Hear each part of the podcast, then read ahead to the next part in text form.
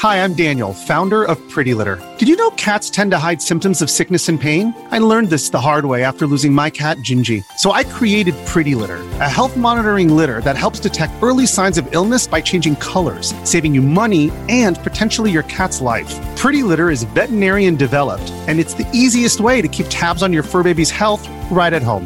Go to prettylitter.com and use code SPOTIFY for 20% off your first order and a free cat toy. Terms and conditions apply. See site for details. 630 CHED Inside Sports with Reid Wilkins. Weekdays at 6 on 630 CHED.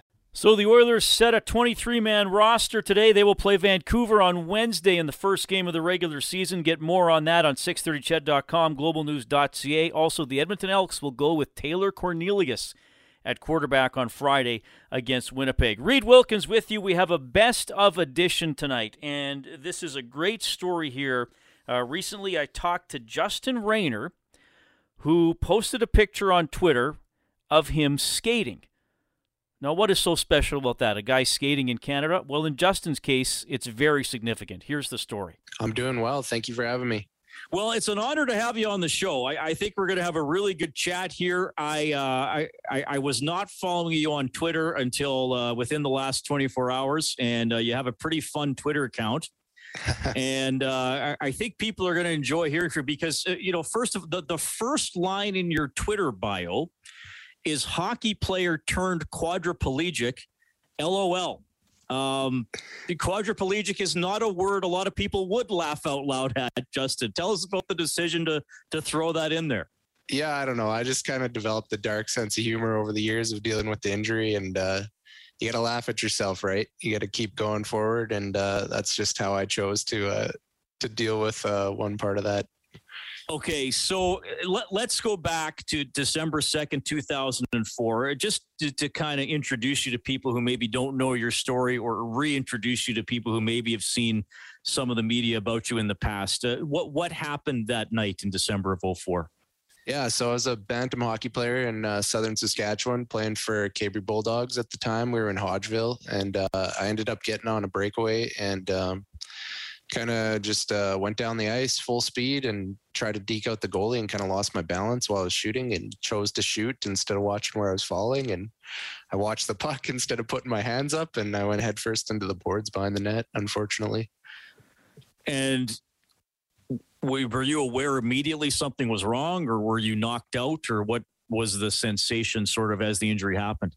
Yeah, no, basically, like I looked back at the boards like right before I hit, and I was like, oh man, this is gonna hurt. I'm probably gonna be winded. Like a lot of hockey players have hit the boards before and you bounce off and you can't breathe for 30 40 seconds and that's kind of what i thought was going to happen and uh, as soon as i hit the boards i opened my eyes and i was like "Ooh, this is not right like everything from the chin down just went numb and it was throbbing and my body kind of felt like an accordion going in and out a little bit so yeah i definitely knew something uh, bad had happened yeah what were the subsequent weeks like were you even um, I, I, mean, obviously, th- this w- was an incredibly serious injury. Were you conscious of the the initial recovery? Were you sort of aware of what was happening, or were you hospitalized and maybe uh, I, I, you know, I, I, assume because of your condition, there would have been a lot of medication involved. What, what were the weeks that followed like?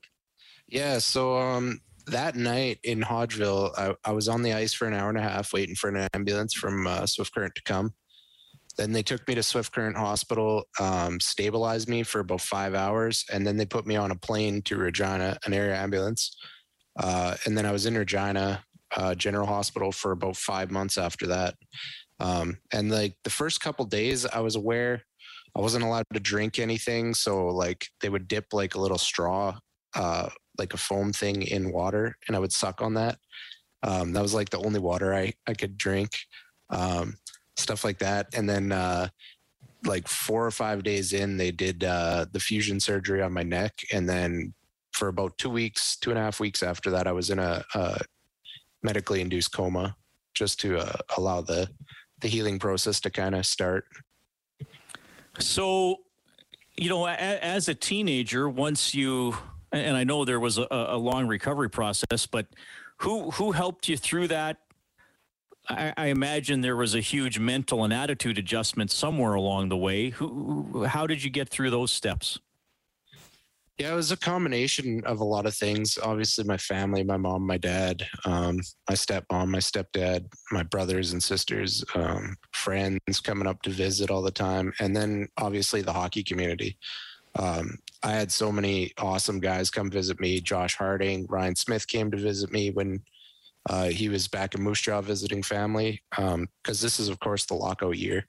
Um, so a lot of guys were available to come visit. And, uh, that really boosted my spirits a lot as a 13 year old. So, so it was a combination of a lot of people. Um, and then further along in the journey as you go, like the closer you get to going to rehab, you start meeting guys in chairs.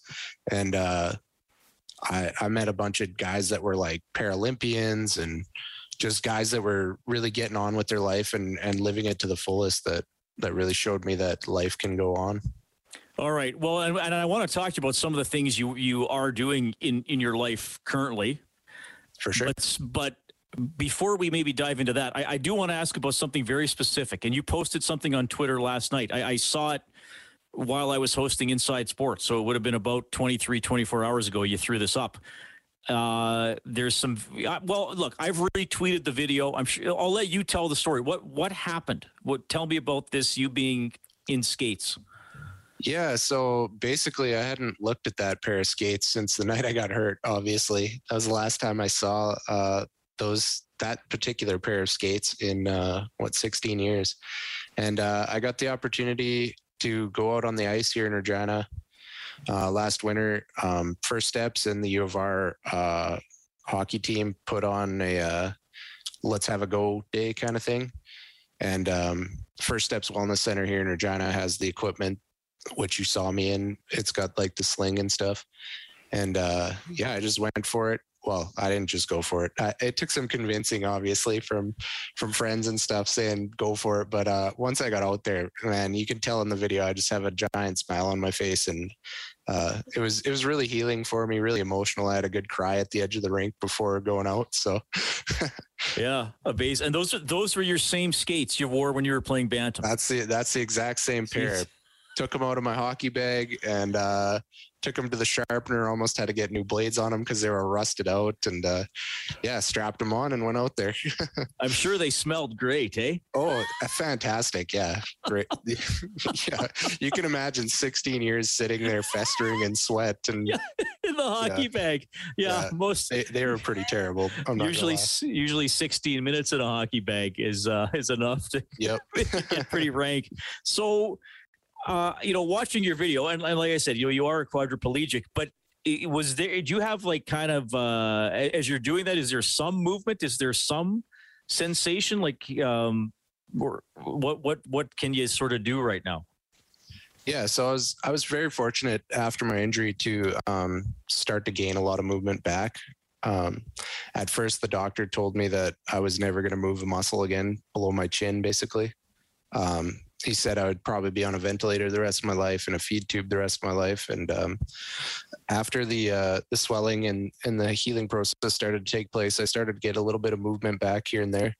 And um, now I can move both my arms a little bit. I've got some good finger movement in my right hand. Uh, I can move both my legs. I got some good toe wiggling in my uh, right foot and yeah so i mean not enough to really do much with in in all four limbs but it's better than nothing. Yeah okay. Well you're right. And again watching the video i can tell i, I know you're on skates and and uh, you, you're in that sling device you described but i can yeah. see your your arms moving and i see you sliding your, your feet back a little bit. So uh, yeah that was that was pretty tough to i had to keep lifting up my foot because the ice kind of felt sticky and like wherever my skates were pointed that's where my feet were going so I couldn't right. really move my ankles much to to guide it, so I had to keep picking up my foot to readjust. Yeah. Right on. Well, good for you for doing that. It, it is pretty emotional video, and again, I, I've uh, uh, I've tweeted it out, and people can follow you on Twitter uh, at Wheel how do you say that? Wheels, Wheels, aka J. Yeah. Okay, there you go. Or they can just look up Justin Rayner, R A Y N E R, on uh, Twitter as well to give you a follow.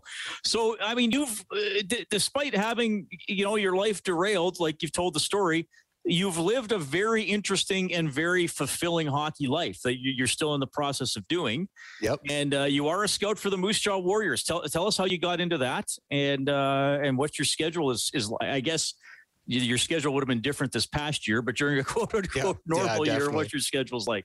Yeah, for sure. So um, basically, for the first like three, four years after my injury, I didn't really like hockey that much. Um, and it's not that I didn't like the game. I was just extremely jealous and, and envious of people like being able to play the game that I love so much. And uh, yeah, so like I didn't really go to the rink much the first couple years. Um, but after that, like the pain kind of subsides and, and you start getting the bug back and um, I started out just scouting with buddies from home, and uh, I took it a little more seriously than them, and I, I started writing reports and whatnot. And uh, my uh, best friend, his mom works works in the administrative office of the Moose Jaw Warriors, so I bugged him for probably five years straight to get me an interview with the GM, and uh, and she finally uh, got me in there, and and the rest is history, and that's how I became a scout with the Moose Jaw Warriors. All right. So are you traveling a lot? What what does your schedule usually involve, and what level of players are you looking at? Yeah, I don't I don't travel too much. I kind of just stay around the Regina area. Um, but it's a lot of uh I'm I do a lot of uh, WHL scouting for the team, so I'm watching teams that come in to play Regina and doing reports on guys that we would potentially be looking at for trades or um, uh, up until this past year it was a lot of guys that would be playing for the um, Team Canada teams because Alan Millar is our GM and he's he's in the program of excellence. So I'd be looking at a lot of players for under 18 teams and uh, things like that. So Okay. What do you might what do you like most about that job? What do you find most fulfilling about it? I don't know. It's uh, well, I get to watch hockey for free, which is awesome. That's kind of a dream job of a lot of people, right? Um, yeah, I don't know. Um, I like breaking down players' games, uh, kind of dissecting them and uh, trying to trying to find a uh, diamond in the rough, basically. Yeah, Yeah, that's a good way to put it for sure. It's kind of it's kind of like an adventure. Um, you're looking, you're hunting for treasure at the rink. right. Yeah, that's a good way to. So, how long have you been with the Warriors now? I'm going into, I think, my sixth season, sixth season, season, okay. maybe. So, Yeah, so so you, I can't really remember. I haven't been at the rink for a while with COVID, so right. Yeah, good, uh, good point. Yeah, but it's. I, I mean, this is it. This is a, a career for you. This isn't. I'm going to try it for a year or two now. I mean, it's become your career, which is pretty cool. Yeah, they they haven't let me go yet. So I I must be doing something right. yeah, the reports are coming in on time. Uh, Yeah, yeah, yeah. that's it. Justin Rayner joining us tonight on Inside Sports. Okay, also, uh, and I'm going off your Twitter bio again for this one, and you're going to have to help me here because I, I don't know uh, much about this side of the the gaming world. You say that you are a competitive EA Sports NHL goalie for Adherence NHL. Yep. So, it, is this the competitive video gaming? What's going on here? yeah, that's uh that's NHL esports. So basically, uh, you get a team of six guys together, and you match up against another group of six guys, and battle it out on the virtual ice. Uh, How did you get involved in this?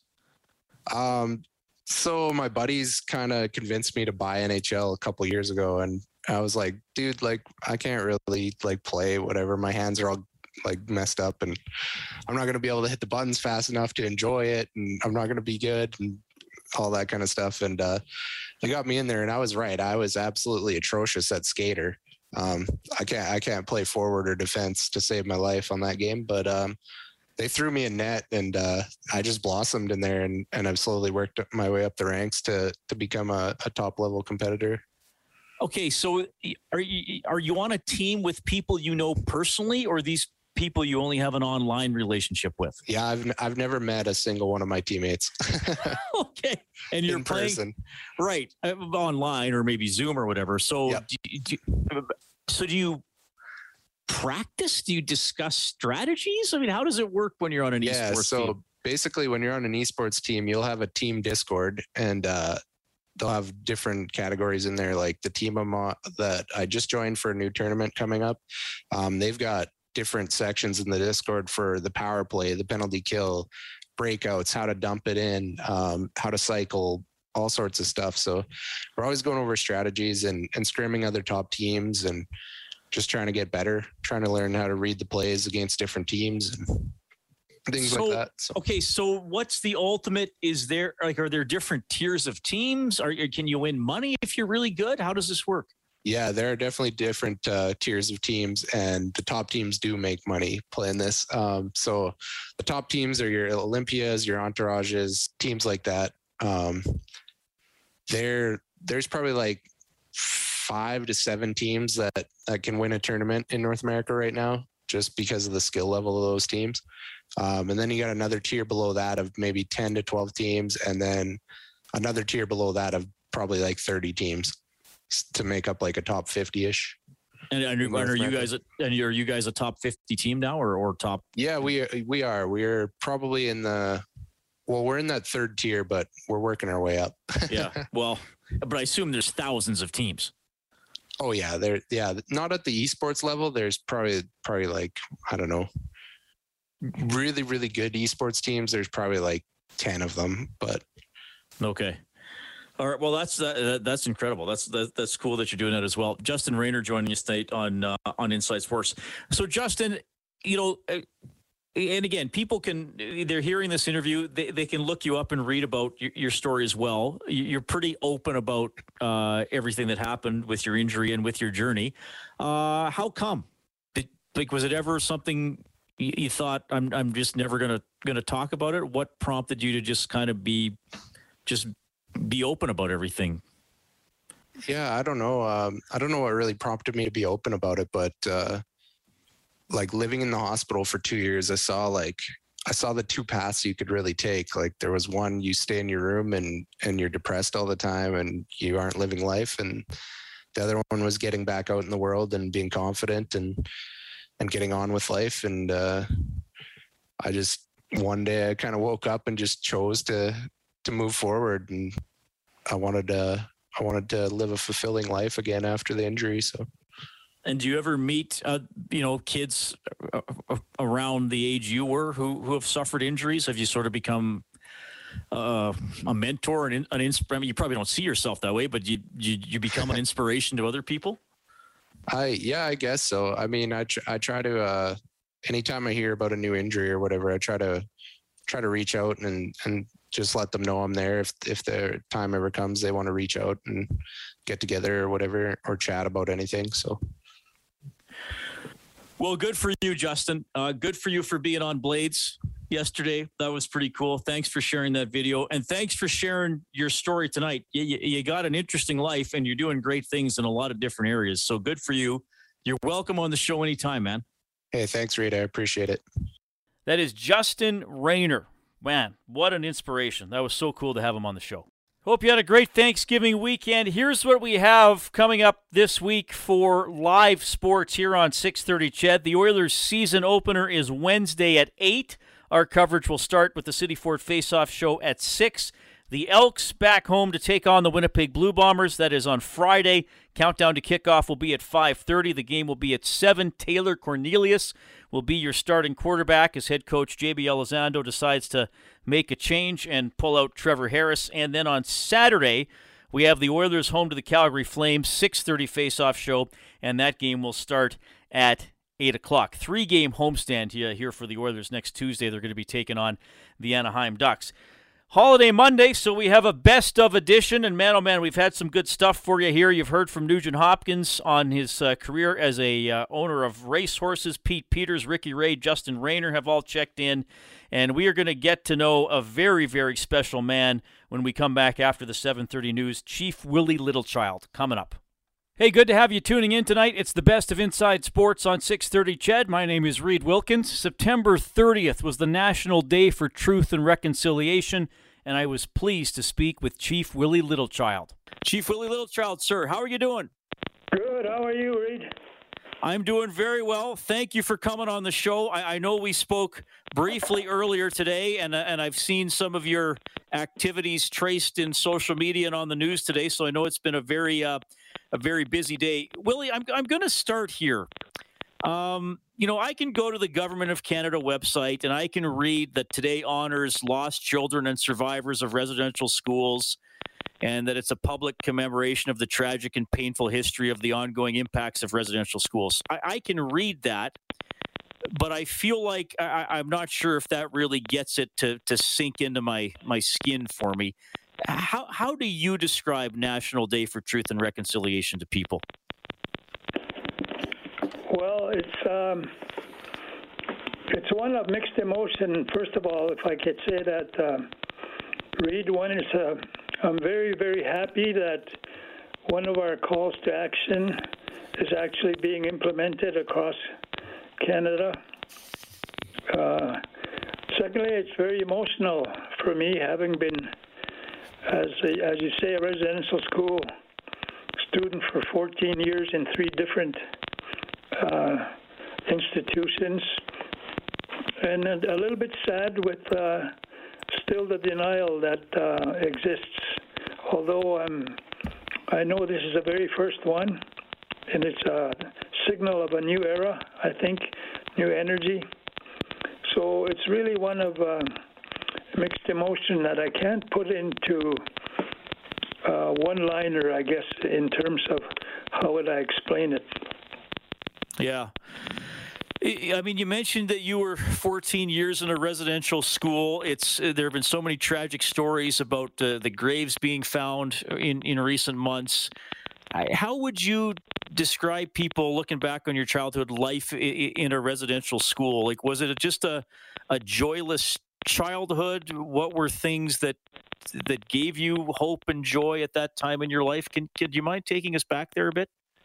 I, I will. Uh, uh, actually, I was taken to the residential school when I was six years old, although the law uh, required it to be seven.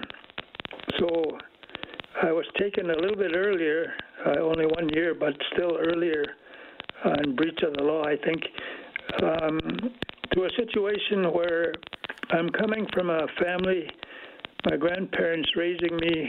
My grandpa couldn't speak English, couldn't write English. Uh, my grandmother could. And uh, uh, going into an institution, residential school, where I could only speak Cree. I didn't know English or French or any other language. Uh, so from that point on, um, it's uh, initially a shock in terms of um, the environment, and then to be with uh, a whole lot of other children. Uh, sometimes they call the September crying month because that's when we were rounded up and indeed that's what you heard many times throughout the night is little children crying in the dorm. Uh, but if you fast forward to uh, past the abuses that I went through, like a lot of uh, students have talked about, the uh, physical and mental and spiritual, cultural, sexual abuse. Went through all of that, um, but I don't dwell on that. I like to think about more the positive aspect of it, not to downplay by any means or to insult anyone uh, that had uh, negative experience. I've said uh, a couple of times in public that sports saved my life, especially hockey. Hockey saved my life. And I say that because I used to run away from the abuse and run towards hockey. um, Friday nights when movies were on for for the whole school, I would sneak out, put skates on, and skate by myself in the dark until the movie was just about finished, and go back and pretend I was just watching the whole movie myself.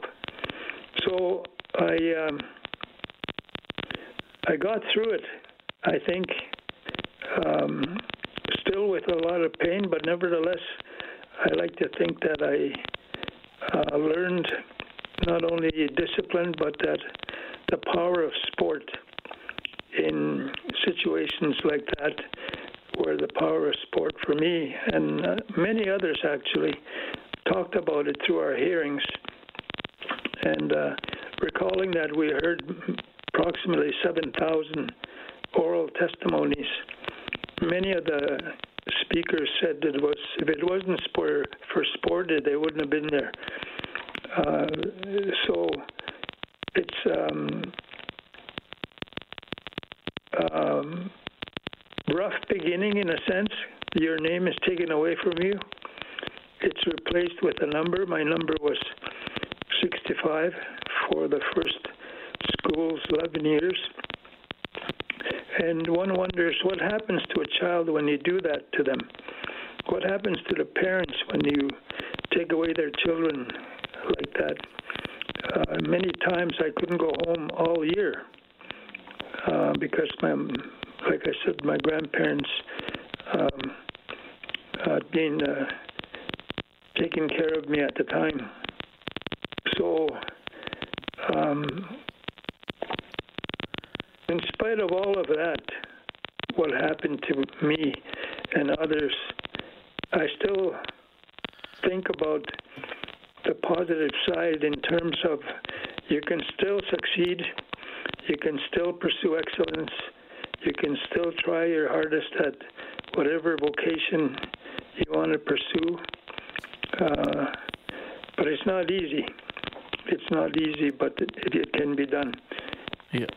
Yeah, well, you're you're a testament to that, and and thank you for for sharing that, and uh, and and I'll kind of echo what you said. We, we are not certainly downplaying the uh, the abuses that you faced and so many other young Indigenous uh, Canadians faced in the residential schools, but you did give us a great line there that sports saved your life and that there are things to celebrate about being an athlete and being involved in a team and, and being physically active and all those types of things. And, and I think we want to recognize uh, that part of your life uh, as well. Uh, Willie, what kind of a hockey player were you as a, as a kid? Were you uh, a speedy little scorer? Were you a, bruiser? What were you like when you played? Well, I started very late. Actually, I I, I didn't um, uh, I wasn't good enough for the school team until I was a midget. Back then, midgets was a um, a category uh, after bantams, uh, category called midgets. Um, uh, but because I was sneaking out at night, I think Reid, I was able to skate uh, pretty fast. I would say because when I was playing for the Bears, we would always um, Coach Drake would uh, have us skate pretty hard, uh, and sometimes um, timing us both directions around around the rink and so on, with and without the puck. And I I did pretty good, I think, in in in that aspect. But I wasn't big. I was um, too small to play defense, and that's all I had played from midget to college. When I got to university, I couldn't move the big guys. So Coach Drake put me on a weight training program one summer and said, "I want you back here by by next season at least at 170." so I lifted weights and. Um, second assessment was, Willie, I think you better play forward. so I, I, I, moved up to forward and enjoyed um, uh, learning about the tradition of the University of Alberta Golden Bears hockey team in terms of uh, uh, a saying that um, is on the wall of the arena, but he actually used to tell us this all the time. It's amazing what can be done when no one cares who gets the credit. And I kind of put that into today's context. It's amazing what's been happening in Canada today, from coast to coast to coast, in terms of people coming out and celebrating with us, some um, reflecting on the the past negative aspects of our history. But uh, the main thing is that uh, we're all seeming to be wanting to reach the path of uh, re- restoring respectful relationships and having good relationships uh, as a matter of fact, I was a little bit late tonight um, because there was a march in the city of Wetaskiwin, the most mispronounced name in Canada. It's Wetaskiwin, and that's a Cree word that means having good relations. And uh, I think to see our country, our province, move towards that direction with us uh, is just heartwarming and it's worth all the pain and hours that we put into the work of listening to the survivors of their lived experiences, the most horrific, horrific stories of abuse in some cases, read as you know, but in others, um, they, broke through it. And uh, um, sometimes um, we say, I'm not a survivor, I'm a thriver. Um, so if you had a, a real positive mental attitude to put up with whatever it was that was being thrown at you, uh, you could become a thriver. Um, and at the Hockey Hall of Fame, when I was there was a little feature there in Toronto. I said, "Well, wouldn't it would how how how does this sound? I can't even believe it myself. From residential school to the Hockey Hall of Fame, and now to Canada's Sports Hall of Fame. It's just unbelievable. Uh, what, in spite, as I say, of what has been done to us as children, you can still um, um, succeed. Yeah. Well, and your, uh, I mean, your accomplishments and, and, and accolades, uh, we, we could spend a whole show listing them, Chief Littlechild. That's absolutely amazing what you have accomplished. I, I do want to hit on a, on a couple of other things, and, and, thank you again so much for being so generous with your time. Uh, you are uh, a part of the Edmonton Oilers Community Foundation, which are uh, working with Indigenous communities in Alberta. Uh, they had a hockey is for everyone 50-50 night with proceeds going to right to play in Spirit North, and uh, some further work I understand this season for uh, an Indigenous hockey academy. I believe. What's what's the story here, Willie? The idea of having a, an Indigenous hockey academy has uh, actually goes to back back to my days when I was coaching junior junior hockey. I, I tried to do um, a hockey academy. Um, and then uh, the team folded and moved into the junior A uh, division of hockey in Alberta. Um, and then later on, um, the thought of having an academy like those that exist around um, around the province and around the world, actually, at least in the snow countries, um,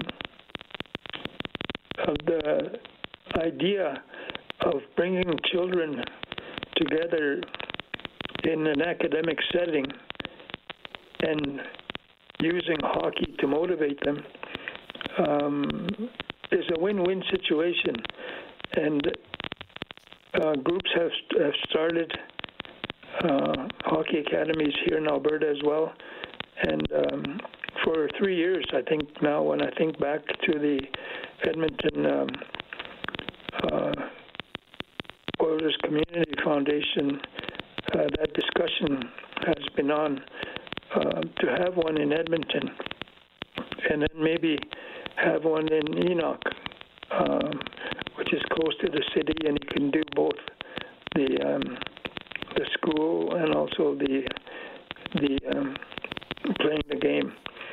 So uh, for us, um, I think that's a big solution to a lot of our challenges. Read to to, for example, the early dropout rates, 95% at some points of dropping out um, before or during high school because you didn't have an alternative positive activity to turn to. And that's where the crime starts to happen. But if you're engaged in a hockey team or a sports team, uh, that time is taken by that activity and uh, really changes your path in life, I think. So, yes, we are talking about hockey, a hockey academy um, at the uh, community foundation um, because of its positives, and uh, we have people interested in working with us on that project because it's what it that's what it takes. Um, so I'm looking forward to it myself. I I'm coming to the end of my term with the foundation, but with this coming on board, I'll certainly want to be um, a, a spectator, at least in the stands, even uh, watching uh, young students playing hockey. Chief Littlechild, just one more before I, I let you go, and I, am so grateful that uh, all, all, the time you're giving us tonight. Um, what does it mean, do you think, to see Ethan Bear play in the NHL? You know, first for the Oilers, he was traded to, to Carolina. Obviously, grew up in Saskatchewan. What what does a player like Ethan Bear mean? Well, it means a lot. Um, as a matter of fact, if you recall, Reid, one night they had his jersey in Cree syllabics um, um, instead of in English. And um, people asked me what that means. It means it means courage and strength. It's um, what the, you know the animal brother, the bear. Uh, that's what uh, maskwa means to us. That's the courage and uh, and uh, strength. So with that connection, uh, linguistically and spiritually and physically, the mental element of uh, uh, role modeling uh, enters the picture, and a lot of young people uh, look towards uh, watching him play. One wanted to be like him, so as a role model, he he did his best here in Edmonton, and unfortunately, um, he's moved on to a different location. But then there's others as well with Whitecloud in Las Vegas the young people really look up to them as role models. Uh, fortunately, in my family, I'm I'm really blessed because uh, uh, my brothers um, uh, all played hockey at the. In fact, one of them scored the winning goal for the Edmonton Oil Kings when they won the Memorial Cup. Another one was one of the first Canadians to go to Europe and play hockey with a world record of the three fastest goals in hockey at 20 seconds. Another one that started uh, in Los Angeles when they were called the Blades.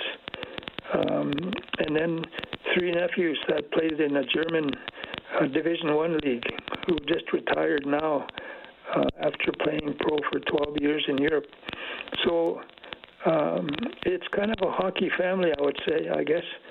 Um, so it's easy for me to spot when I watch the young people uh, looking at role models like Bear, um, um, because it's a dream for them, I'm sure, when they're watching him play, that maybe they could be the next um, professional hockey player as well. Yeah, well said. Chief Willie Littlechild, again, thank you so much for coming on on, Inside Sports. Uh, I mean, you, have had such an incredible life and career, and, and, you brought us such great perspective tonight. I do hope we can talk again someday. And I know this has been a busy day for you, so thanks for making Inside Sports and our audience a part of it. All the best, sir, and uh, hopefully I'll, I'll, run into you at the rink at some point this season. I hope so too, and thank you very much, and uh, keep up the fantastic work you do. Okay, big week ahead. We got the Oilers home opener Wednesday. We got an Elks game at home against the Bombers on Friday. This was a best of edition of Inside Sports. You heard from Ryan Nugent Hopkins, Chief Willie Littlechild, Justin Rayner, Pete Peters, and Ricky Ray. The producer of Inside Sports is Dave Campbell. Your studio producer this evening, Cody Jansen. So tomorrow, Oilers back at practice. Bob Stauffer will have Oilers now from noon to 2. And of course, we have a live edition of Inside Sports from 6 to 8. My name's Reid. I'll talk to you then. Take care. 630 CHED Inside Sports with Reid Wilkins. Weekdays at 6 on 630 CHED.